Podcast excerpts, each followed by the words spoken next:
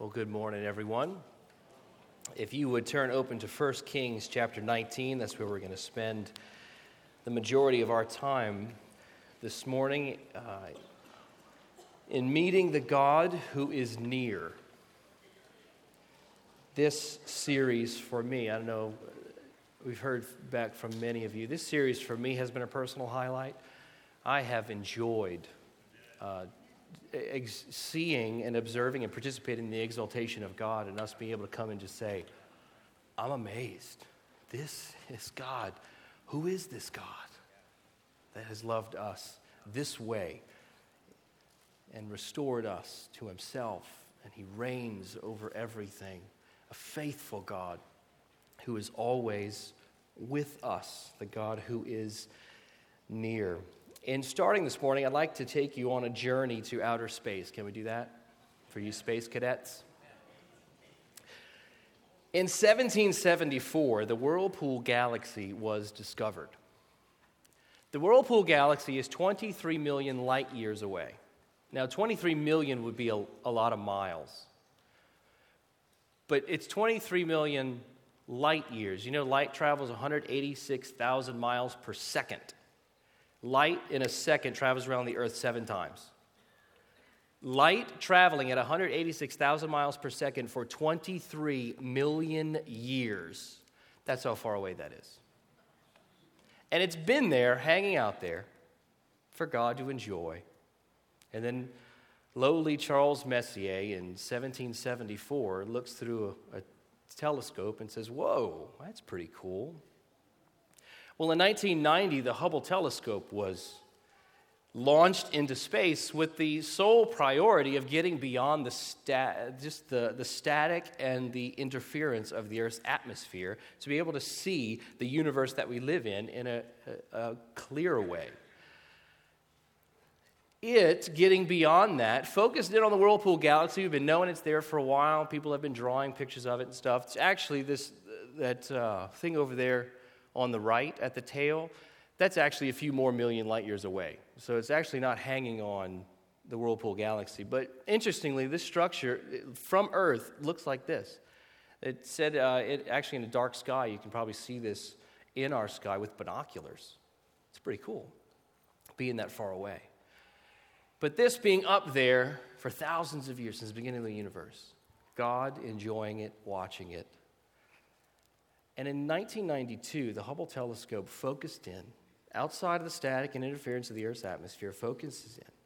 Wants to see what's in the middle of that. Aren't you always curious to know what's in the middle? Well, they want to know what's in the middle of this structure that's been there for thousands, scientists would say millions of years. Thousands of years just hanging out there. You know what's in the middle of this?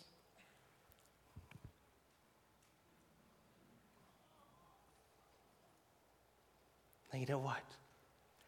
If the cross is dear to us, it does something to us.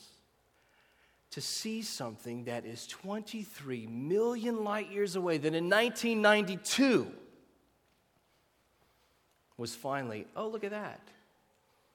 And scientists try to describe it as it's actually two dust rings. It's a black hole, but two dust rings with cones in there, and they're actually perpendicular to one another and to the whole Whirlpool galaxy. That's why it's an X structure. But when the cross is dear to us and we know that we have a God who reigns, we say, wow. And there's something intricate about that. The fact that when we look at that and consider how very far away it is, it, it communicates something deep inside of us. Because here's the reality all of us, all of us have static and interference in our lives that we need to kind of get beyond in order to experience a uniqueness about God's nearness. The God who is transcendent over all the universe. He holds the universe. I think, I forgot to look this up. I think uh, scientists guess that the expanse of the known universe is something around 90 billion light years. So, light from one end that we know, traveling at 186,000 miles per second for 90 billion years, then you'll possibly get to the edge of what we think is the edge of the universe. And God says, I got that right here. He is the transcendent one, but yet, what we're going to explore this morning is that there is a, a, a, particular nearness about God, that in that transcendence, He pierces through who we are to the core of who we are. We heard that in Tammy's testimony, to the core of who we are, to where we know I've just experienced God inside of me, the experience of His presence inside of me. Asaph, in, uh, he wrote a psalm, Psalm 73, pretty popular psalm, where he goes through this uh, aspect of looking at the world. It's the static and interference of the world around him. He's looking at everybody around him and saying, Why do they have an easy life? And why are they successful? And they don't love God. Here, I'm over here trying to love God. Things are hard for me. They don't come easy, and I'm scraping along. But yet, I look at the world, and they've got everything happening for them, and they hate God. What's going on? And he comes to verse 16 and he actually says, This seemed to be, when he tried to figure out and ask the question, why? Why is this occurring? He said, This seemed to me to be a wearisome task. And you know, when the static and interference of our lives creeps in, it causes weariness. To where we're saying, oh, What, what? Oh, looking around, trying to figure out what's going on. And, and then the very next verse, he says, Until I went into the sanctuary of my God. So when he got back into God's presence, at the end of the psalm, he says, God, it's, it's really good for me to be near God. And the NAS, the New American Standard, actually translates that verse and says, The nearness of God is my good. So it's, it's both. It's good for us to be near God, but we can't be near God unless He's near us.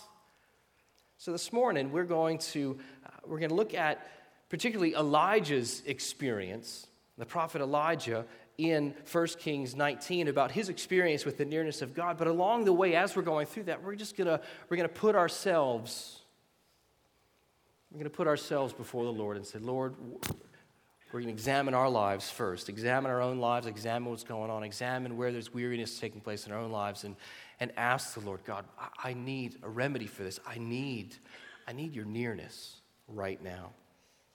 Let's meet the prophet Elijah. In James chapter 7, we have uh, James letting us know something about Elijah. Elijah was a man with a nature like ours. Other uh, translations of Scripture say he had passions just like us, with a nature just like ours, and he prayed fervently that it might not rain. And for three years and six months, it did not rain on the earth. And then he prayed again, and God sent rain. It lets us know who, who is this one who has this fervent prayer life? Well, Elijah, he was appointed by God to be a prophet to the nation of Israel when King Ahab um, was king over Israel. This is approximately about 850 BC, 850 years before Christ. And he's appointed to challenge Baalism. And Baalism was uh, the effect of syncretism, the attempt at syncretism, meaning in Israel, meaning we want to love God and something else at the same time. And Baal was a fertility god. And so they wanted to, Baal's the one that sent the rains. And when it was a dry season, it's because Baal was being defeated by the death god. And so we need to offer tribute to Baal in order to send the rains again. Well, eh, they needed to know no, no, no, it's Yahweh that sends the rains, and he withholds the rains. He's the one that's in control of it all. So he's coming, he's on the scene, and he wants everybody, he's appointed by God to let a rebellious nation know it's time to worship God again. It's a pretty big task. So he prays that it won't rain. He tells Ahab, It's not going to rain. Ahab, yeah, right. Well, it didn't rain. God sent him out by a brook, and he was fed by ravens. So he's drinking water out of the brook. Ravens are bringing him his hamburgers every morning and night. And so then when the brook finally dries up, then he goes and God shows him, brings him to this widow and her son, and he says, Hey, bake me some cakes. So, okay, why? We, it's all I have left, then we're dead. We eat this, we're dead. No, no, no. You, you take this step of faith and you'll be well supplied for. And so, for probably a year and a half ish, the widow, well supplied for, then the son dies, and he says, Whoa, God can't bring calamity like this. Leans on the son, raises the son back to, back to life. He's seen some pretty cool stuff. And, that's, and then we get to chapter 18 of 1 Kings. That's all 17. Chapter 18, we get to 1 Kings. He says, okay, uh, let Ahab know I'm coming. Of course, Ahab, Ahab, wants to kill him because, hey, man, you said it wouldn't rain, and now it's not raining. And everybody's looking at me, and, and Baal's not answering. So the, let's, let's do a little uh, party, why don't we? Let's assemble everybody, get all your prophets of Baal. We're going to go to Mount Carmel, and I'm going to be on one side, y'all are going to be on the other, and I want y'all to erect an altar. I'm going to erect an altar. He actually repaired an altar that had already been there, an altar to the Lord that Ahab came in and, and destroyed. So the prophets of Baal erect their own altar. They put their sacrifice, and Elijah says, Whoever's God answers by fire, he's the God. So it's, it's a wonderful story. He's there, prophets of Baal, they're dancing around for three, four hours. They're cutting themselves, as was their ritual. They're doing all their chants, and Elijah is just completely sarcastic with them. Maybe you need to be a little louder. Maybe he's on a vacation. Maybe he's on the potty. He can't hear you. So Elijah says, Okay, it's my turn you know what? It's not just enough that there's a sacrifice here. Uh, let's wet it. Let's wet it three times. Let's wet it so much so there's a moat around it. And he goes and he prays. Here's a man who knows how to pray. He prays. God answers by fire. He, not just the water, which is not flammable, is gone and lifted up into the flames, but also the stones themselves. The fire was so intense, a fire from God, it incinerated the stones right before him. This guy's seen some stuff. He's been used in some really, really cool ways. Then he goes and he prays again and he sends his servant to the edge of the cliff. Go look. There's rain. No, no rain.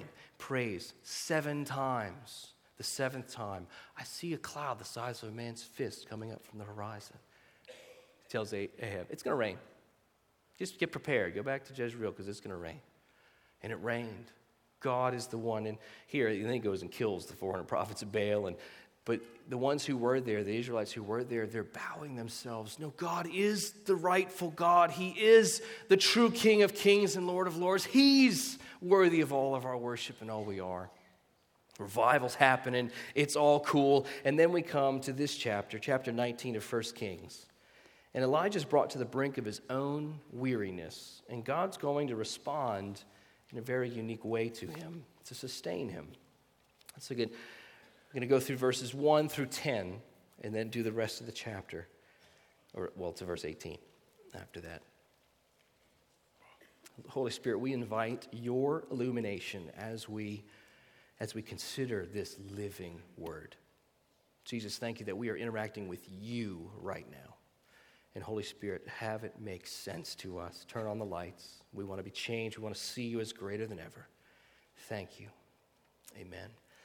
Ahab told Jezebel, all Jezebel, Ahab's wife, all that Elijah had done, and now he had, and how he had killed all the prophets with the sword.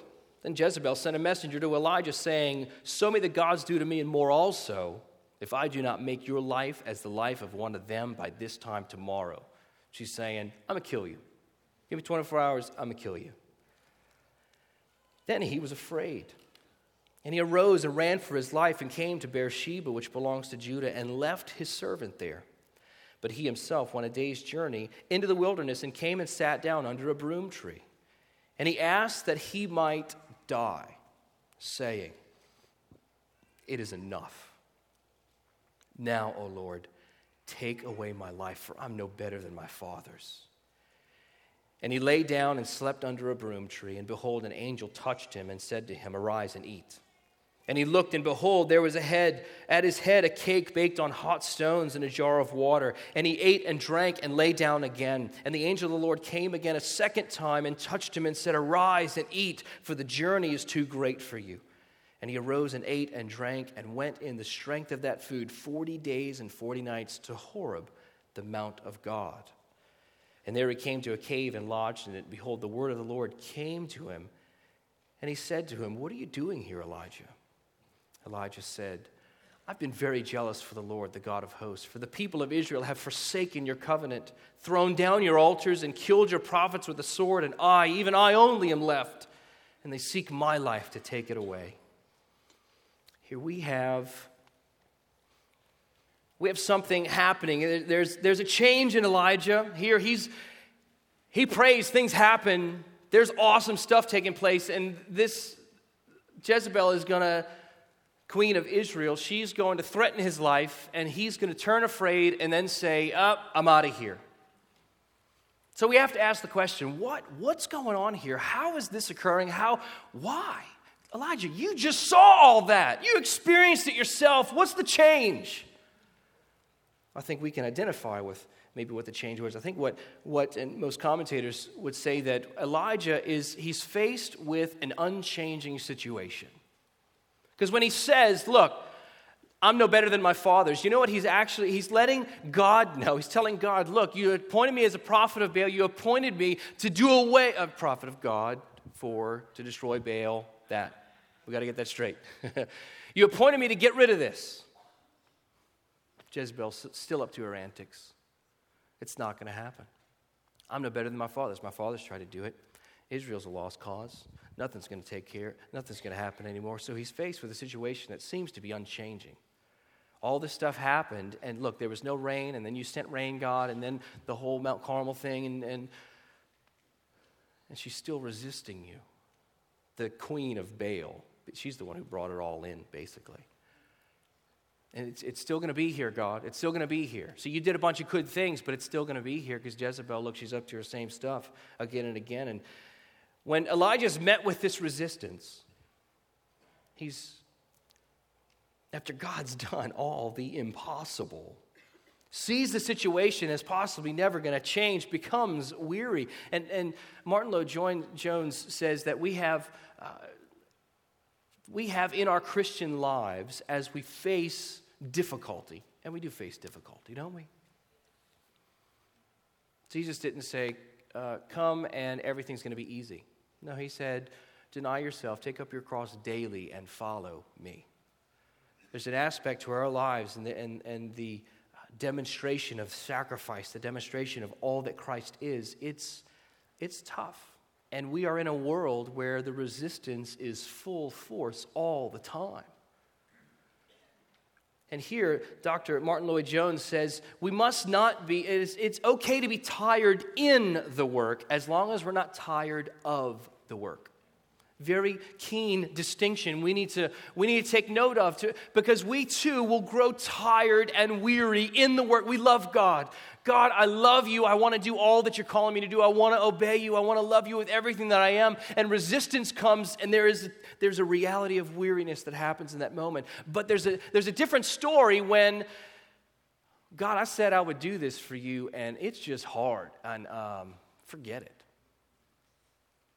Tired of the work, the task different being, than being tired in it. Here, Elijah, tired in the task, and we too, we have, we have these perceived unchanging situations. To survey your life for a moment. Where is there relational strife that you would look at and say, this has not changed for 25 years? My wife, my husband, same way. We've been to biblical counseling, we've even been to the secular counseling, we've been to everybody, we've talked to so many people, still in the same place. Family, children, never able to get the hearts of child turned to the Father, and it becomes weary over and over and over again. Outside extended family strife, to where there's somebody in your family that it's just it's just not going well. Accusations are going back and forth. What about in the area of personal weakness in our lives? We can look at our weaknesses and say that it's just the same. It's just I've always been that way and, um, and maybe never will change. Maybe a job related stress or resistance coming in the workplace. A resistance from, uh, well, I, I stood up for the Lord and now I'm hearing about it. Or I didn't cheat like my boss wanted me to cheat on that paperwork and now I'm hearing about it. Weariness in the task. How about a, a physical suffering? Physical suffering plays its toll in, you think, I mean, there's a point. Uh, where you, you're scared that you're not going to die. You're in so much pain and so much grief physically. Great, I'm going to still be on the earth and have to deal with this. I really would just like to go to heaven. That would be great right now, but I can't. unchanging situations. Or, how about uh, just sinful habits and patterns in our, in our lives that have been there for years and years and years? The same triggers, the same trigger to anger, the same trigger to lust, the same triggers are still there, and we still find ourselves with the same pattern, the same habits. Now, we must, we must prepare ourselves that resistance will happen, it'll come. And, and it'll come, it'll come probably most forcefully after God has done, done something really cool in our lives. We're sitting down with the Lord and we just got some insight on in the Word and we are pumped and we're faith for everything and we're praying for everybody to get saved and we're expecting to walk out. People are, I got saved. I don't know what happened. I just got saved. Yes, because I met with God and I prayed and it happened. And then we just, we're here, our, faith, our faith is built up here in the preached word, and we're together with people and we're loving life. Listen, in the most familiar circumstances, that's where resistance will come. When we meet those unchanging situations, there's our resistance. But what's happening there? Is, God in control or are we in that moment? And when we're in control, you know what the unchanging situation leads to in us? A loss of perspective. We find that in Elijah. Here, he's lost his perspective. He ain't thinking right. Commentator in the ESV Study Bible, uh, uh, uh, I think it's in this beginning verse, is verse 4, 3 or 4, his little note says, with Jezebel's resistance, Elijah forgets to think theologically. I said, that is well said. And how often we forget to think theologically. So here, Elijah, he, he's not thinking theologically. He's actually got a greater and a greater uh, uh view of his own contributions of sacrifice in this deal than all that God's. And he's not all that God's done, and he's not letting God's work and God's power and God's word. He's not letting that have the proper weight in his thinking. His thinking is just kind of it's gone. He's forgotten the power of God that's happened, just happened to him in the previous three, three and a half years. He forgets the answered prayer. He forgets those who love God too. He meets a prophet on the way when he's coming to Ahab and telling everybody to meet at Mount Carmel. He meets a prophet, Obadiah. Obadiah says, the Bible says if he feared God, he actually feared God so much that he took 100 prophets and he put 50 of them in one cave and 50 of them in the other cave. And for an entire year, he fed them so Jezebel wouldn't kill him. And Elijah comes across them. He forgets. He forgets those that have done that. He's forgetting those that were worshiping Baal and they repented and then they're saying, No, God is the real God. He's, he's not, he's forgetting these things, not that having, let, letting the power of God have its proper weight. And here the task begins to loom larger and larger and larger. And his strength gives way. It's consuming him and controlling him now. Our friend Kurt Allen says, when we're not thinking theologically, we're thinking meologically. we do that. When we're not thinking about God, it's all about us, and we are studying ourselves, and we we know exactly what we need in that moment, and we, are, we know the prescription that we need, and it, God needs to do this, or it's not going to take place. And that, that this usually has all of me involved with it. See, when he, uh, we find this in verse 10, he actually, uh, I think, looking at this and, and just observing, he's saying, I've been very jealous for the Lord, the God of hosts. For the people of Israel have forsaken your covenant, thrown down your altars, and killed your prophets with the sword, and I, even I, only am left, and they seek my life to take it away. What he's saying is, God, I'm the only one that loves you. And if she kills me, the work, your work on this earth is done. I would say, well, we know God's bigger than that. But let's think about how many times we really do live that way. God, I'm the only one that's loving you in this situation. Relational strife, marital difficulty, and conflict with kids, job related, all those unchanging situations. When we lose perspective, we begin to think, I'm the only one left. I'm the only one that loves God. And there's, there's nothing's going to happen. If I'm not, if I'm not loving God, well, he's, he's becoming weary.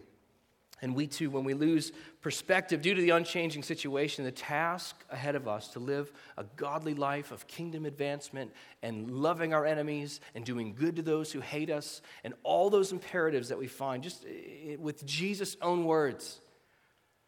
we're finding them, oh, it's just too difficult. The task is too large, and it looms larger and larger and larger. And we just kind of give in, give way. We start saying stuff like the situation will never change. He or she will never, never change. Never used never in a sentence, really. forgetting the grace of God in our lives, when we've lost perspective, we forget about how the grace has been grace of God has been so abundant, and we also this is interesting. We we all do this. We in forgetting about the grace of God, we're forgetting about future grace that will come. How God, in particular situations, will put a person in our path or something will happen. And, and, well, somebody will be able to come alongside of us that maybe has been in a similar situation. In that moment, if we're, if we're thinking meologically and we've lost our perspective, we will begin to disqualify those that come and try to help us, even to the point of disqualifying God's word. In that moment, the task, oh, it's just too big. I, I'm, not, I'm not thinking right tell people, you don't understand, you don't understand, you don't understand, you don't understand, you don't understand. Well, maybe they do understand, but there's an arrogance that rises up when we think that we become, we're part of the deal. So when we get too enamored with our own sacrifice and our own contributions, way too enamored with it. Well, I've done this, and I've done this, and I've done this, and, I, and they haven't done anything. They never do anything. No, that's not true. You think meologically enough, guess what? You're going to think you are Jesus in the situation. That you have done everything and you are, you are dying. And when, when we think that our sin is too big or our sins are too many, and it robs us of perspective, it robs us of thinking theologically. Unchanging situation leads to a loss of perspective. The loss of perspective leads to weariness. as Elijah's perspective is shifting off of God onto himself, what does he do? He isolates himself. He leaves. He leaves not just, he's leaving Jezreel where they were, and then he goes to Beersheba, and then he leaves his servant there, and he himself, verse 4, he himself went a day's journey into the wilderness and came out, sat, came and sat under a broom tree. The broom trees are just big, about five to 10 foot trees that provide shade in the desert, and that's what he's hanging out under. he not only isolates himself, but he, he comes to the Lord at the end of verse 4, about midsection, and he says, It is enough. The task is huge. People will never love God like they're supposed to love God. And, and my job is to try to get them to love God like, like He wants them to love Him. And it's never going to happen. Lose perspective. No, I'm left. Just me. And he goes before the Lord and he says, God, enough enough. You know, it's one thing to tell somebody else enough. This dude's telling God enough. Thankfully, all that we learned about God, he doesn't respond like we would respond to that. Oh, you want enough? Oh, I'll give you enough. That's how we respond. But haven't we been in those moments in our own lives where we just say, enough, enough? We're so, we're weary of the battle. And, and when our situations nag at us long enough, we're going to become weary, and we're weary of the battle. We're weary of the mental battle of trying to keep our minds focused upon God and all that He is, and it results in weariness, and it's going to happen. It will happen in our spiritual journeys. We have to evaluate our response to when the weariness comes. See, here, Elijah is isolating himself, he's running away, and in a, in a way, he is running to God, but kind of denying everything around him because he thinks like he's, he's just, he's it. He's the only one left. So he's isolating himself and he's just telling God enough. He's giving in and despair is taking over. We too are tempted to isolate ourselves. You know, when something bad is happening, you just retreat. Retreat into yourself, retreat from people, retreat from prayer, retreat from fellowship. Just retreat. Retreat from the Word of God. I just, I, I, enough. It's not working.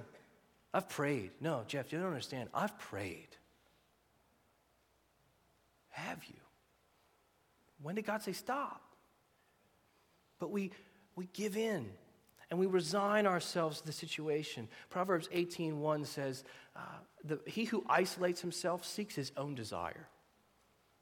and he runs away from all sound judgment. Sound counsel. When we isolate ourselves and we retreat from everything around us because we really, we're just into ourselves and it's the meology that's reigning and we don't want to hear from anybody else. We don't want to hear from God. We stop praying. We stop everything. We're seeking our own desire in that moment. And we too are tempted just to give in, give up. Enough, God. And we despair and we lose hope. And after we despair and lose hope, we become bitter and our hearts get hard. And then our approach to that situation is never the same because now we're just looking through our own understanding and our own feelings and our own fears, our own anxieties, and we can't see it the same way anymore. And then, after this bitterness and hardness of heart sets in, we come to the point of feeling, feeling alone and really forsaken by God. I think Elijah felt that. I think Elijah felt, God, I'm alone, even with you. Because there he travels. This it's not. It's a far away from Beer, Jezreel to Beersheba, and then he goes out into the desert, some 120 miles. No cars, no, not even a horse and buggy. He ain't going very fast. He's walking it, and all along the way, maybe he's still contemplating who God is, and, and maybe God is just quiet. And he, he can't, he doesn't know what to do with that. And, and he's, he gets to that point of just saying, okay, enough. God, even you're silent and I can't hear you. I don't have your word. I don't. I'm alone, God. Have you forsaken me? Have you left me out here by myself to die? Several years ago, uh, went through a, series, a season in my own life of a deep despair as a result of my own sinfulness. And the tears are because of how great God is through all of that. Um, but I remember that my sins were screaming louder and louder and louder, just condemnation after condemnation after condemnation upon me pouring out. It's Psalm 38 that Keith read a couple weeks ago. That I, I, felt that. God, your arrows have sunk deep into me. My wounds stink and fester, and I'm alone. People, they turn their backs from me. And, and I was beginning to giving into the aloneness. I was beginning to give into it to where I was losing perspective. Losing the perspective of no, God and the cross needs to be right in view here. It wasn't. And so my despair kept growing and growing. And I, would, I was reading the word and I was praying, but I wasn't hearing anything. I wasn't hearing anything. And, and it's, it was a very weird uh, season. I, I almost gave into it, thankfully. Lord, I remember thinking, I was sitting on the Zephyr Field parking lot early one morning. Went there just to pray, sitting in my car. And I remember thinking, and, and there was an overcast day. I can tell you the direction I was facing. It was an overcast day, and that was, that was kind of the shadow on my life. That was the day of my life. That season was just overcast, always. And I remember thinking, Lord, in my mind, I am, I am so giving in to despair that if I go one more step, I feel like I'll be irrecoverable. And thankfully, the Lord in that moment provided a remedy to my weariness. I was weary. I was weary for the effect on my family, for the effect on the church. I was weary. I didn't know what to do. God, where are you? You're quiet. But He provided a remedy because weariness needs a remedy.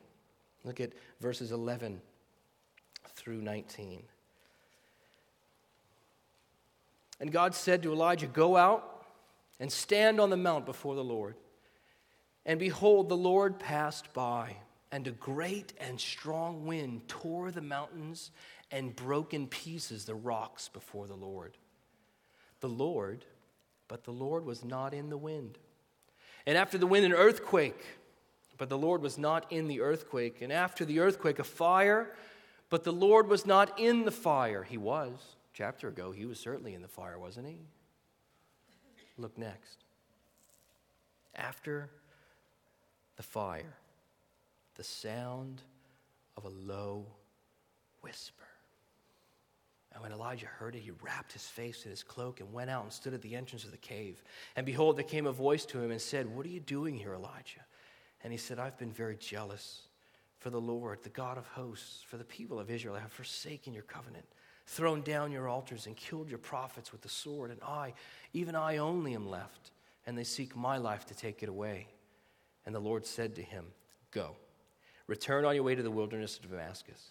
And when you arrive, you shall anoint Hazael to be king over Syria, and Jehu the son of Nimshi you shall anoint to be king over Israel, and Elisha the son of Shaphat of him, the heir, you shall anoint to be prophet in your place. And the one who escapes from the sword of Hazael shall Jehu put to death, and the one who escapes from the sword of Jehu shall Elisha put to death. Yet I will leave 7,000 in Israel, all the knees that have not bowed to Baal and every mouth that has not kissed him.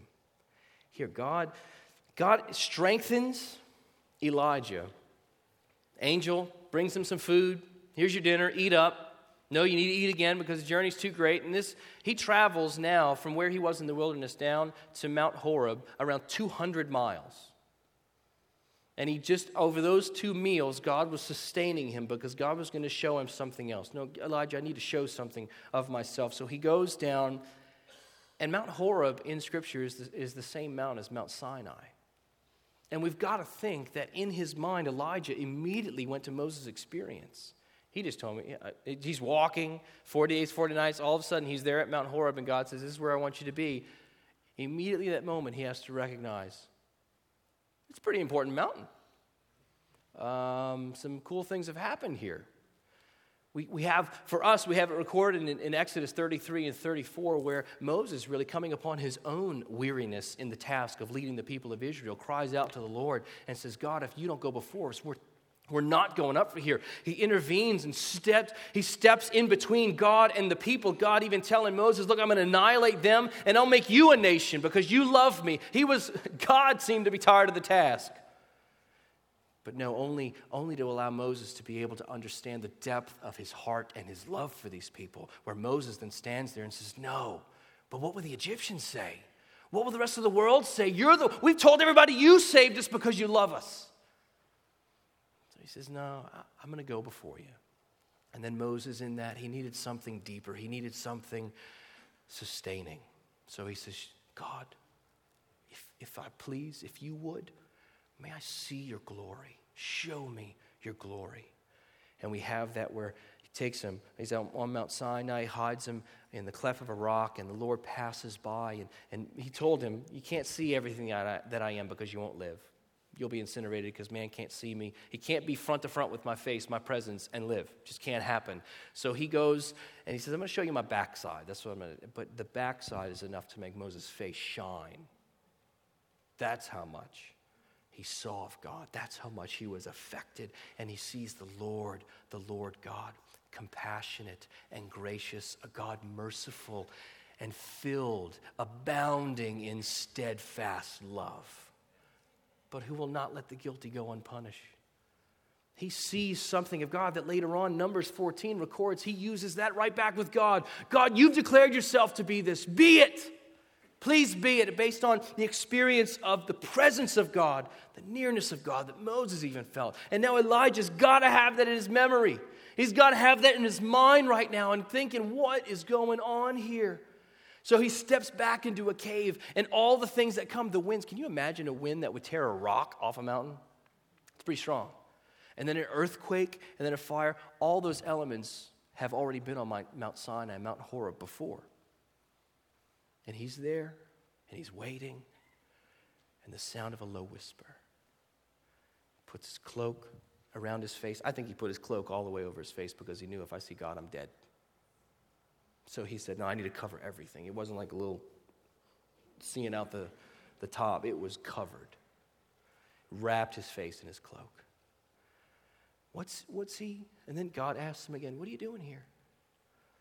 I think he gives the same answer, but I think he gives it differently. Because I, I, think, I think God doesn't mind our questions of why. I think he minds how we ask the question. Is it from the motivation of pride or the motivation of just being undone? God, I'm weary. I need you. Need everything you, you are to me. And here, God speaks in a deeper way in this low whisper to Elijah. He communicates his nearness to Elijah. In his kindness, he reminds Elijah, I'm with you. I'm with you. I've done, I am the strong wind and the earthquake and the fire as you've experienced, Elijah. As you know, has taken place on this mountain when I declared myself to my people and I gave them the Ten Commandments and I declared myself to Moses, I'm with you. I am those things, but I'm with you in a deeper way. In the midst of Elijah's weariness, the remedy was to move deeper into the experience of God's nearness. Know, there's a, a New Testament example of this as well, where in Mark 4 we find uh, Jesus tired. He was a man, just like us. He's a man, he's God. He got tired. So he says, Look, I'm going to take a little nap right here on this sack in the boat. Well, the storm comes, it's raging, going back and forth. The disciples are freaking out, and finally they say, Jesus, don't you care? We're getting ready to die. Jesus gets up in the midst of the storm. Don't you still have, you still lack faith? In the midst of the storm, do you still lack faith? I'm with you. I'm with you. I'm right here. Tells everything to calm down, be quiet, and then they're really terrified. Um, can you go back to sleep so we don't have to look at you? Because I'm scared. But think about it why was Jesus sleeping? Because he was convinced of the Father's nearness. I knew God's with me. My Father is with me. You know, there's a. a uh, I remembered a story time when I was back at LSU in college, I was part of FCA Fellowship of Christian Athletes, and the coach who led the huddle, uh, which they're called, he was, was a football coach, and he coached the secondary, coached the defensive backs. Uh, and this was Curley Hallman's last year. Uh, poor Curley Hallman should have never had the job. Uh, and they just, and so they're trying to find a new coach to coach the team. That's when they finally ended up getting Gerry DiNardo to coach the team. Well, I remember Coach. I think I think if I'm correct, his name is Coach Baldwin when he was there, and I, will never forget this now because it's just so cool. He said, you know, because people were asking him, his own, te- his own uh, the guys on the team were asking, Coach, what are you going to do? What are you going to do? Coach Hallman's not here. What are you going to do? And he said, you know what? I don't know. I'm praying. I'm seeking the Lord. I just don't know. He said, but I can assure you of one thing. He said, whoa, whoa, whoa, what's that? He said, I'm going to be able to sleep. I said, what are you talking about? He said, because I know God's got everything under control. I know He's with me. So I'm going to be able to sleep at night. It's, it's going to be fine. He's going to show me. He's got a job for me. He's going to show me where that job is. Thankfully, he was able to stay on and still pour into our lives, even with the new coaching staff. Are you weary, tired, tempted to give up, give in, feeling forsaken? We, we this morning need to hear. We need to to know that the remedy for our weariness is to have a deeper experience of the nearness of God. God, in his low whisper, communicating his nearness constantly to us. If you would quickly turn to Ephesians chapter 3. I'm going to read Paul's prayer for the Ephesian believers.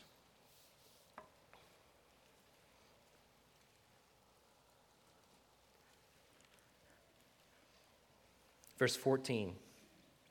For this reason, I bow my knees before the Father, for whom every family in heaven and on earth is named, that according to the riches of his glory, he may grant you to be strengthened with power through his Spirit in your inner being, so that Christ may dwell in your hearts through faith, that you, being rooted and grounded in love, may have strength to comprehend with all the saints what is the breadth and the length and height and depth and to know the love of Christ that surpasses knowledge, that you may be filled with all the fullness of God. You know what he's at? You know, his, here's his prayer for the strength of the Ephesian believers is this that the Holy Spirit in you would strengthen you to be able to understand his love for you.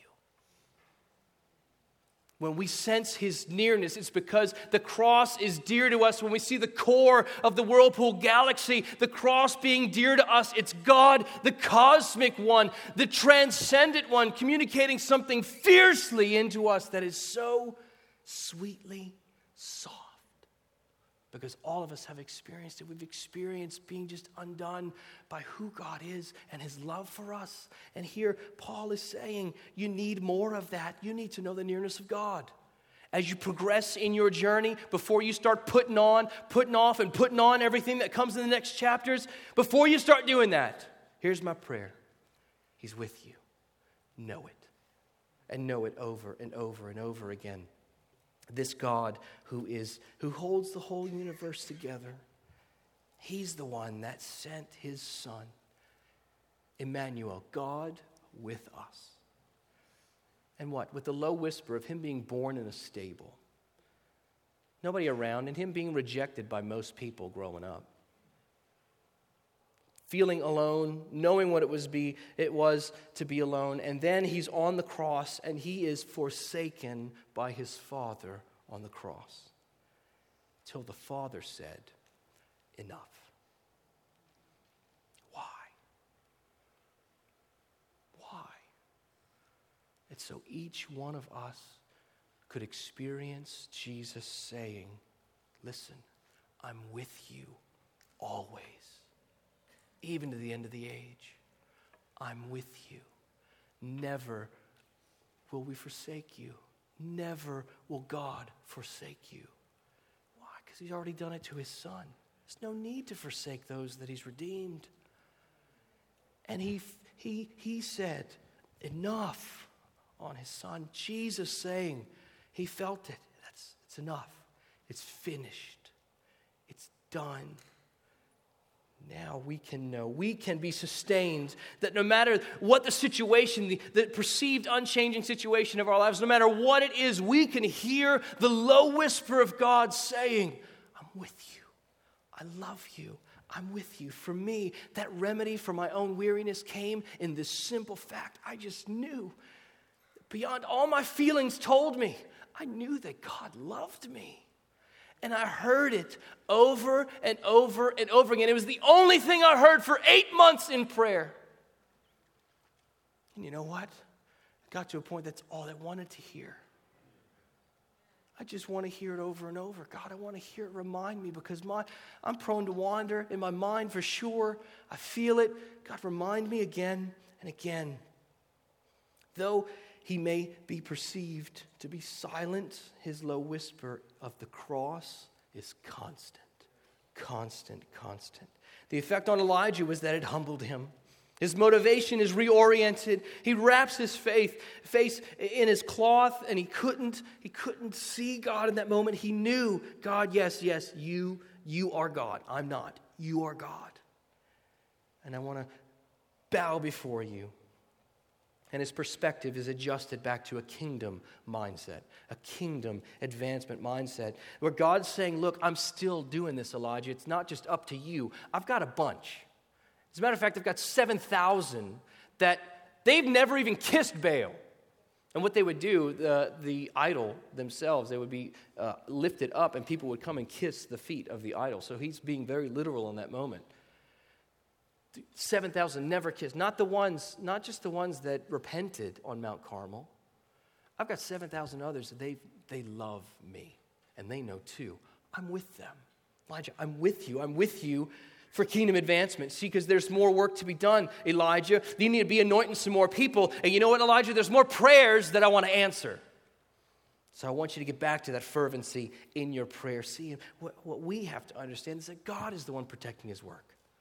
He's protecting his work in our lives, and he's protecting our work through our, his work through our lives.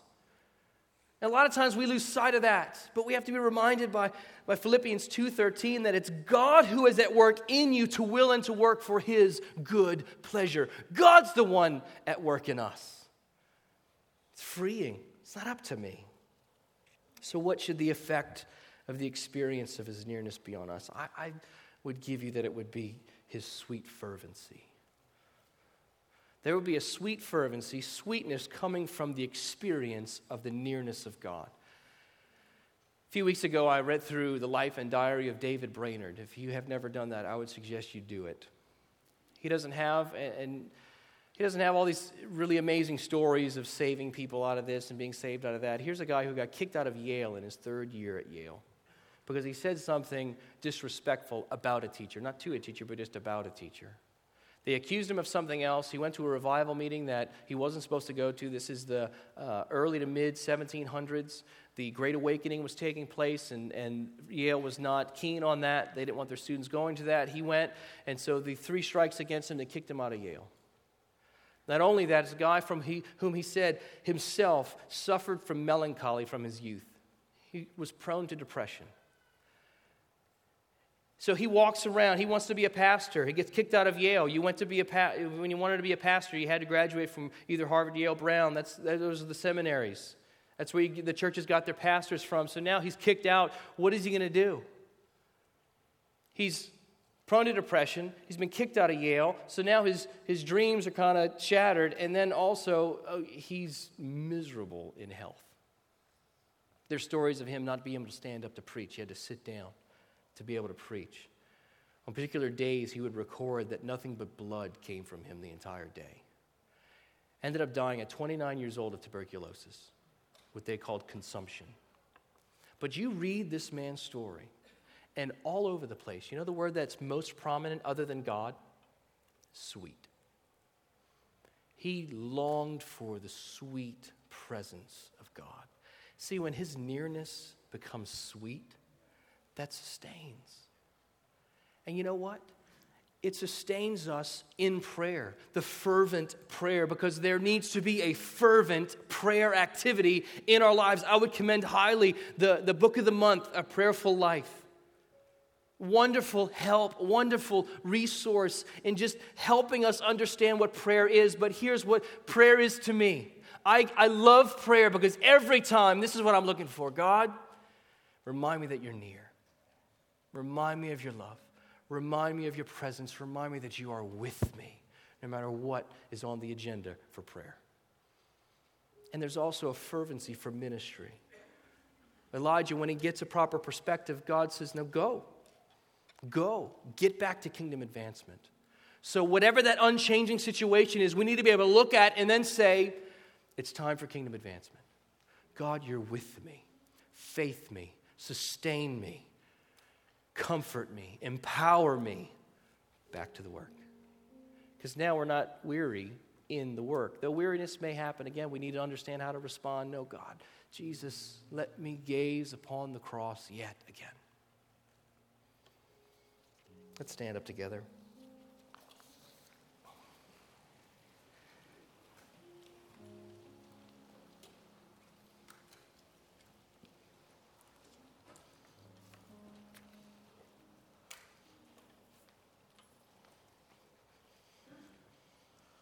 Father, we in our desire this morning, we are desirous of feeling you near us. And your promise is that as we as we draw near to you, you will draw near to us. But first, we must humble ourselves. Lord, we're sorry for forgetting to think theologically. We're sorry for looking at the situation as bigger than you and your power that has already been demonstrated in our lives. God, we, we're weary.